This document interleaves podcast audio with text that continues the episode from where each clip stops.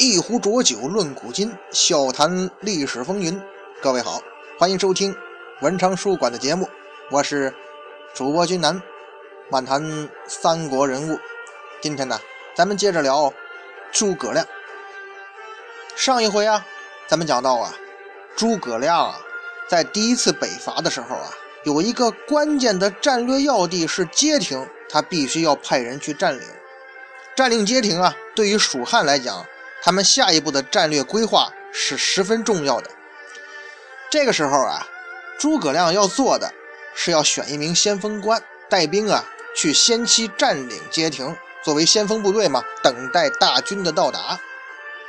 上一回啊，我也跟大家聊了，这是一个看似简单的任务，但是呢又是一个至关重要的任务，所以诸葛亮必须要选择一名可靠而且经验丰富的将领来担任这个职位。而且按照诸葛一生为谨慎的作风啊，他似乎也是应该选择这样一个人呢。可是这一次啊，出乎所有人的意料，诸葛亮选择了从来没有单独领兵的马谡。从我本人来看哈，如果说要按照咱们说那个标准，经验丰富将领，那这个任务啊，其实应该交给魏延。当然了，咱们说的这个魏延呢，并不是《三国演义》里头那个脑后有反骨的魏延，那个先背叛刘表，又背叛韩玄，差点被刘备杀掉的，应该说是被诸葛亮杀掉的魏延。历史上真实的那个魏延呢，咱就是说，那个摆脱这个小说的束缚啊，历史上那个魏延在刘备应刘璋之邀入川，帮助这个刘璋抵御张鲁的时候啊，魏延就已经是以部曲的身份随刘备入蜀作战了。而且在平定益州的战斗当中啊，魏延屡有战功，最后是升迁为牙门将军。这个人呢，是深受刘备的信任的，跟这个《三国演义》中的形象出入还是比较大的。到了公元219年，建安24年，刘备呢在绵阳自称汉中王，并且呢把治所定在成都。那你得留个大将镇守汉中啊。当时啊，绝大多数人都觉得吧，应该是立张飞担任汉中太守嘛。你说刘备你这俩兄弟，关羽守荆州，张飞守汉中，似乎是理所当然啊，左膀右臂嘛。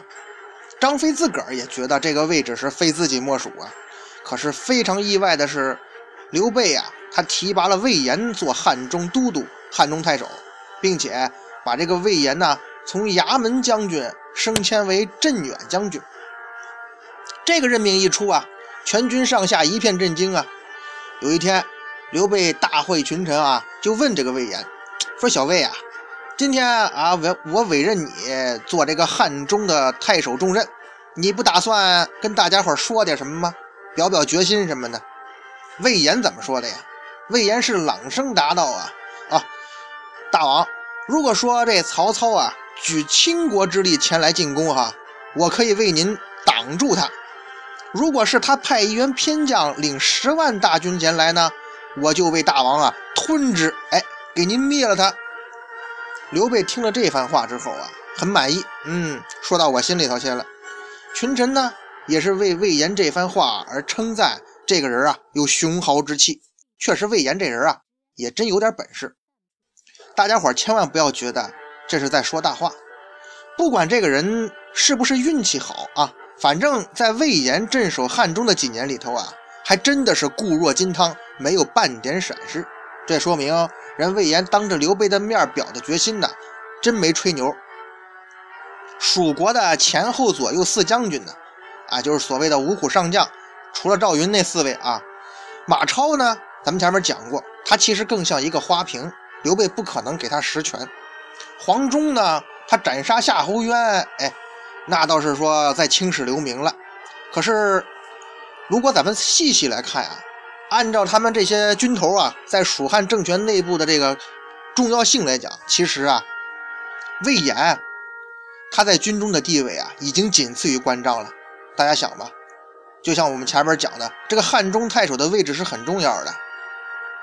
那问题就来了，诸葛亮为什么不用魏延这个经验丰富大将去当先锋呢？那肯定不是因为脑后有反骨啊，那是小说的说法嘛。究其根本原因呢，倒是跟《三国演义》也有那么点联系哈，那就是诸葛亮啊，他应该是不喜欢魏延，而且魏延也不是诸葛亮的人。当年刘备力排众议，重用魏延，那魏延对于刘备肯定是感恩戴德了，对于这个刘家那应该是忠心耿耿了吧。而且到诸葛亮北伐这个时候啊，魏延已经成了实际上的蜀汉军中第一人了。那要是再重用这种人的话，我这不是自个儿给自个儿找麻烦吗？站在诸葛亮的角度来看，所以对于魏延这个人啊，诸葛亮是要用，但是呢你还不能重用。回到咱们前面提到的子午谷奇谋，那魏延肯定是输了嘛，诸葛亮不用他的奇谋嘛。蜀国呢大败，可是如果真的出现这种情况，对诸葛亮来说呀肯定不是一件好事。怎么讲啊？如果说魏延真的实施子午谷奇谋了，拿下长安，立下奇功，声威大振，那对诸葛亮也肯定不是好事啊。那除了魏延，蜀汉军中难道除了马谡就没什么能用的人吗？那也未必啊。比方说吴仪，这个人的声望和资历啊也够得上咱们前面说的标准，但是这个人啊是皇亲，他跟刘禅是一条线上的蚂蚱。诸葛亮呢对这种人也不会重用与培养，这是外戚啊。那问题就只有一个了，为什么会是马谡呢？咱们呢先简单介绍一下马谡这个人。马谡字幼常，襄阳郡宜城县人，他跟哥哥马良啊一共有4位兄弟，并称马氏五常啊，就是5兄弟啊。尤其这个马谡呢是最小的，这个人才气过人呢，而且好谈论军机啊，指点江山，我估计也是键盘侠一类的吧，果然是有本事的键盘侠。而且《三国志》史书中多次提到一点啊，诸葛亮贫携素武，逢义典素，就是说经常带着马谡，而且遇到什么军机的事啊要找马谡商量。可见呢这个人是深得诸葛亮信任的。而且大家伙都知道嘛，诸葛亮南征之前还特地找马谡研究对策，针对男人难以驯服的特点呢，马谡提出了攻心为上，攻城为下，心战为上，兵战为下的攻心策略。这一策略呢就被诸葛亮实施了嘛，才有了所谓七擒孟获嘛，最终保证了蜀汉南方边境的长治久安。针对这个蜀汉呢，兵马疲弊，民怨沸腾。后来马谡又适时的提出了只宜存续，不宜远征的休养策略。事实证明啊，作为一个幕僚或者参谋来说，马谡这个人他的很多战略是非常成功的。所以说呀，诸葛亮评价马谡是旷世奇才，从某种意义上讲，这个评价也不算过分。可是很多时候呢，这个智囊啊不一定能做得了老总，对吧？善于小征小战的能手，他不一定会是一个运筹帷幄、掌大局的将军呢。一个运筹帷幄的将军也不可能未必是一个能征善战的将士啊，对吧？这个东西人没有全才嘛，即使有全才也很少啊，也难保会有失手的时候。汉高祖刘邦怎么说的呀？夫运筹帷幄之中，决胜千里之外，吾不如子房。振国家，扶百姓，给馈赏，不绝粮道，吾不如萧何。连100万之军，战必胜，攻必取，吾不如韩信呐。说的就是这个汉初三杰。其实这3个人呢就很明显嘛，人各有其才。在这个运筹帷幄、决胜千里这方面，马谡这个人啊倒是一个很有战略眼光的高级参谋。马谡死了之后啊，咱们也能感觉出来，诸葛亮在用兵打仗很多地方啊，这个谋划呀，这个参谋方面很明显不如以前了。恐怕呀，一个很重要的原因就是他身边缺少了一个善于谋划的智囊型人才，也就是马谡这样的。缺少了他这个心腹马谡的参与，晚年的诸葛亮啊，那个史书记载嘛，时少事繁，事事躬亲，什么事儿都得亲自来，他不放心呢。最后是凄惨的过劳死。以至于临死之时啊，诸葛亮还发出一句感叹呢：吾遍察诸将，皆无人可授。由此可见啊，诸葛亮对马谡这个人啊，还真是情有独钟。可是呢，作为上级领导，诸葛亮有一点就不如他的前老板这个刘备啊，善于知人善任了。你明知道马谡这个人缺少一线作战带兵的经验，可是最终啊不顾众人的反对，违反了常规，硬要把马谡这个机关单位工作的干部哈放到一线去挂职。你培养人才的主观愿望应该是好的，但是你也得看什么事儿啊，街亭这个战略要地实在太重要了，你只能是好心办坏事。简单来说吧，就是诸葛亮啊在用马谡这件事上出现了人才的错位。从咱们一般的观点来看啊，大家伙都会觉得吧，诸葛亮这是败在用人不当啊，而且诸葛亮在事后呢也自己做了自我检讨。可是这件事儿仅仅就是用人不当吗？三国志中啊曾经有这么一段记载，说明啊很可能是刘备真的说过的。怎么呢？就是在刘备临终的时候啊，他告诫过诸葛亮一句话，说马谡这个人啊言过其实，不可大用，君其察之。诸葛亮什么反应呢？是犹未不然啊，觉得不以为然。从这段记载中啊，咱们现在的结论是什么呢？就是刘备这个人啊目光如炬。其实啊刘备虽然说很知人善任哈，但是他用错人的时候也有很多啊。联系到咱们现实生活中啊，咱举这么一个例子，估计大家伙儿就能想明白了。比方说某公司董事长跟总经理说呀，这个我看你手下那个小马呀那个人啊言过其实，不能大用啊。从总经理的角度，也就是诸葛亮的角度来解读董事长这句话呢，一般是要提醒自己啊，你不要搞什么小团体啊。可能就是看到啊这个总经理跟这个小马这个下属走得太近了。当然了，董事长说这话我肯定听着，可是董事长下台的时候呢，手下人该提吧我还是得提吧，这小马我该培养还是得培养。原因很简单啊，那才是自己人啊。所以啊，其实诸葛亮用人不当这件事啊只是一个后果，并不是失败的原因。失败的原因呢，首先是料敌不明，而后来的用人不当呢，其实是来源于对敌人的情况并没有一个正确的预判，他从一开始就错了。用人不当只是料敌不明的引发的一部分。咱们前面聊过啊，诸葛亮这次北伐呀是突然出兵，而且还部署的好几路的疑兵，所以他确实是占据了主动。就算是诸葛亮对于马谡他的个人能力啊认识不足，但是马谡从前从来没有带兵打过仗，可是铁一般的事实啊。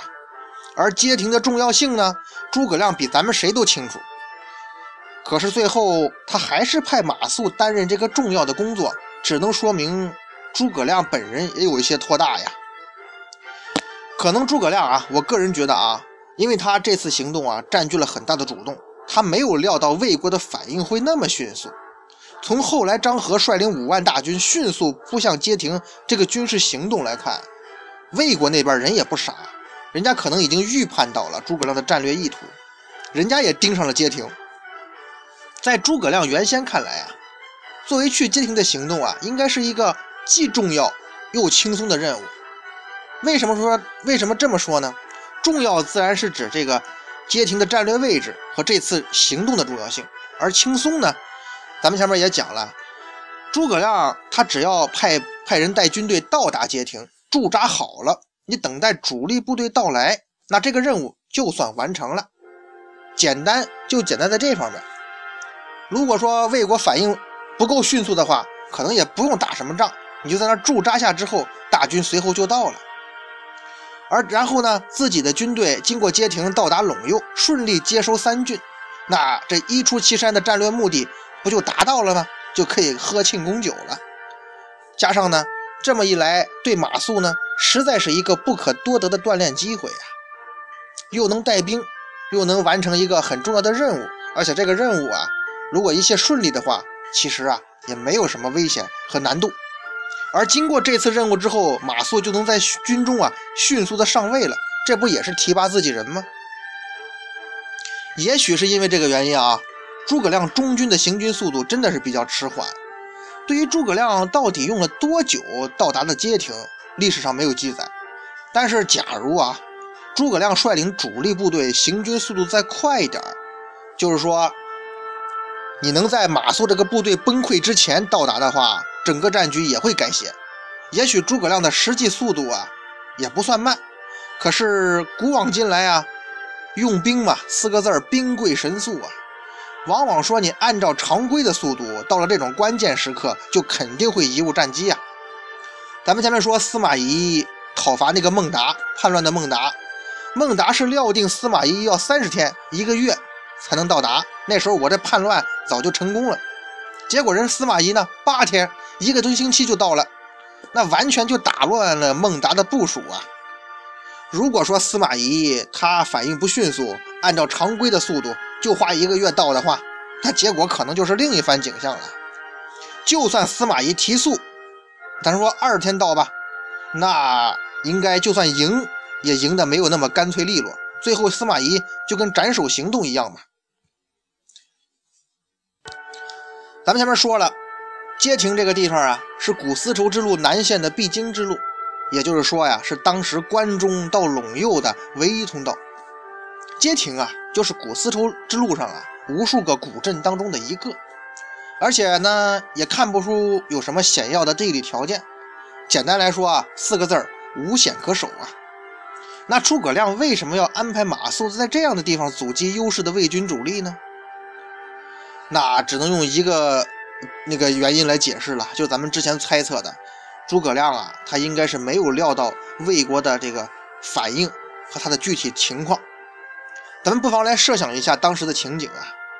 作为诸葛先生的得意参谋马谡啊，志得意满的当上了先锋官，第一次亲自带兵啊，到了这个叫街亭的地方。突然呢，探马来报说魏国的张合呀，带领5万大军正朝这杀过来了。你是马谡，心里头什么感觉呀？恐怕是又恐惧又兴奋吧。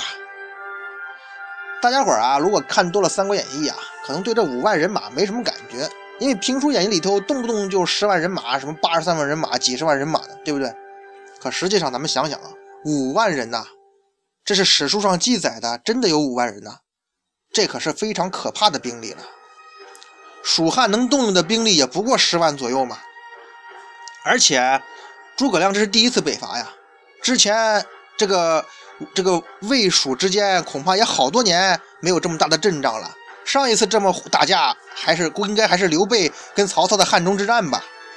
当年刘备集成这个整个蜀汉的力量去伐吴报仇，他带的兵力啊，其实总共也就5万呢，那还是蜀汉的家底儿呢。再往前，曹操跟刘备在汉中对决，双方各自的总兵力啊，也没超过5万去。所以张合这5万人马论兵力已经相当可观了。马谡这边呢，到底带多少人呢？史书没有明确记载啊。一般呢，有很多学者都估计啊，第一次北伐诸葛亮应该是带了10万之众。所以既然是先锋嘛，咱们就把马谡的兵力算吧，也就2万左右吧。要不然部队太多，行军速度也没那么快啊，可能也就2万左右的兵力。可是街亭呢，咱们说了，作为交通要道呢是非常重要，可是又无险可守。假如是诸葛亮部署当道扎营的话啊，这就意味着什么呢？你要跟这个马谡的军营啊，要跟这个张合的正面部队进行猛烈的攻击。这种方式就意味着双方要针尖对麦芒进行火拼呢。这种短兵相接拼的可就是钢铁般的意志力和战斗力了。要把守一个无险可守的交通要道，如果马谡呢能够动员他手下这2万来人呢，抱定必死之心，死守营寨的话，即使能挡住张合呀，伤亡肯定非常大，但可能呢还是可以拼到主力部队出现的那一刻的。问题在于，这并不是马谡想要的。为什么？以前咱们看《三国演义》啊，都觉得啊，街亭这一段是马谡一意孤行，违抗诸葛亮军令，最后走向了全军覆没。都觉得，反正我那时候是觉得啊，马谡这人脑子进水了吗？诸葛丞相让你当街立寨，你偏要上山去，最后呢水都没得喝，那部队能不溃散吗？可是咱们要从现实一点的观点来看，领导的部署呢，那听是要听的，因为你就算失败了，那也是领导的水平有问题，责任在领导那边。可是你要是自作主张的话，那风险就大了。就算是胜利了，心眼小的领导也会对你的所作所为耿耿于怀，这算是中国的一种人情世故吧。所以一般情况下呀，大家伙都明白是不会这么做的。马谡呢，他与诸葛亮的关系啊，他不到万不得已，他也绝对不会故意去违抗诸葛亮的命令的。咱们只能还是从记载中看一些蛛丝马迹啊。根据这个记载啊，咱们可以看到，说马谡呢没有据城而守的，只有张合的列传，而王平传和张合传都提到了什么呢？马谡缺水，他的部队啊最后是缺水才溃散的。而诸葛亮则很笼统的说呢，是为了他的节度，举动失宜。